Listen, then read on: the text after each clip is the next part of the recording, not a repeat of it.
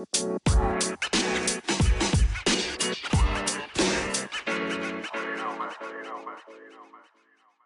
hey, everybody, welcome to episode 36 of You're Just One Decision Away.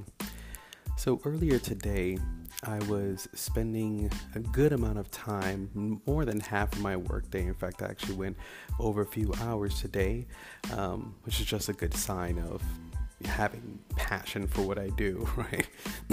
so uh, this is this, this work in my day job, and there's certain aspects of it that I really, really enjoy, and that aspect, as I mentioned before, is coding.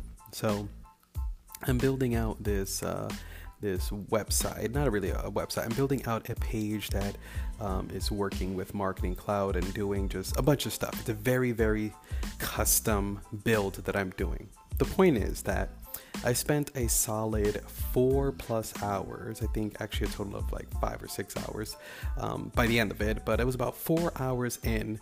Um, I'm working on all this code. It's got several different pieces that are going on. It's using a wonderful mixture of HTML, CSS, JavaScript. AmpScript, which is the coding language for Marketing Cloud, and REST API. So it's doing all these things, server side JavaScript as well. It's putting all these things together. And uh, again, I'm coding for a solid four plus hours. And the end result, which I was not coding for aesthetics, I was only coding for functionality I loaded up on my screen, and my wife just so happened to be sitting next to me towards the end of the workday. And her first comment, uh, she did not know that I was building this thing out. All she saw was when she looked up from her computer to my computer, she saw what she saw. And it was a simple table with numbers on it. And she said, That's ugly. Which I commented back, okay, first of all, that's rude. Second of all, and then she was like, "Oh, I didn't know that you were making that. Sorry, I just thought you were working in whatever program." And so she first thing out of her mouth was, "That's ugly." Now, I don't bring this up to talk about you know my wife's comment on the stuff, although it was hilarious. I bring it up because she was absolutely right. It was ugly and it was very simple and there was barely anything there. And for any of you who have done any type of um, uh, website building or any type of coding before, you may have run into this as well, where you will spend time and energy, frustration. It's a freaking roller coaster ride of emotions, um, so much effort going into something and the end result is this simple, plain, and sometimes ugly thing, right? Because you're not doing that part of it yet.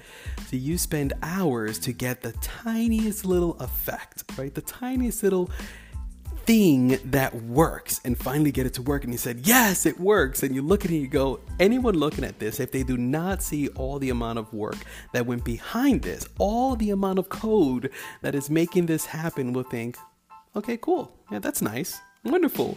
And the response is always like, Do you know how long it took me to make that work? Do you know how much, you know, code I had to run through, how many edits I had to make to make that work?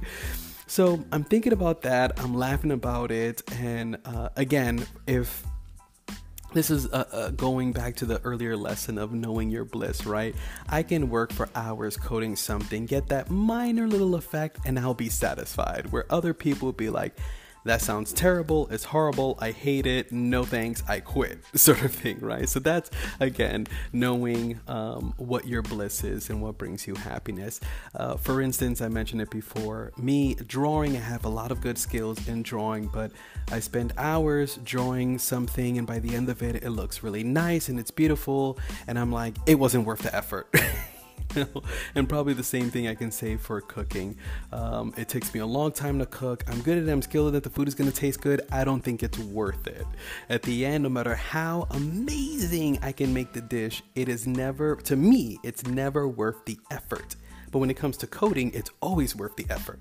Okay, that's not the point of all this. it is a good point, and it's something I, I probably will keep on bringing up about knowing when something is in alignment with you and how it feels good is when the action is pleasurable, you're on the right path.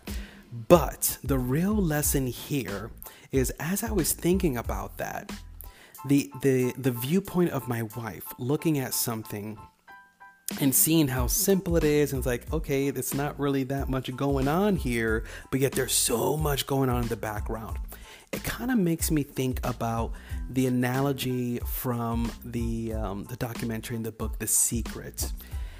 When someone is looking at their dreams, right? You ask for what you want. That is putting out a very clear vibration and intention with great powerful emotion and then um, allowing the allowing meaning not offering counter vibration. That's what is allowing allowing the thing to come into your uh, existence right?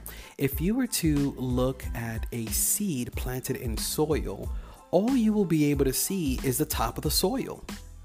So you won't see anything happening but what's happening underneath lots of stuff is happening, right? So, same thing with the universe. You have no idea the amount of effort, the amount of things that have to be moved around, uh, changed, uh, transformed, uh, morphed, all these different things that have all these multiple cogs and pieces that are moving around to make this thing come into your existence. That's the work that the universe is doing on your behalf, as well as you, of course, putting in your work. But oftentimes, what we do is we look at the surface, like my wife looking at just that one page that was on the screen.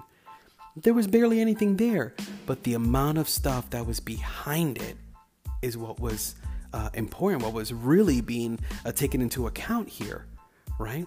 So, think of this analogy when you're focusing on your dreams and you're looking onto what one of my mentors will call your radar screen, looking at your life as, as it is right now as you can see it, right? Not the things that are off the radar screen.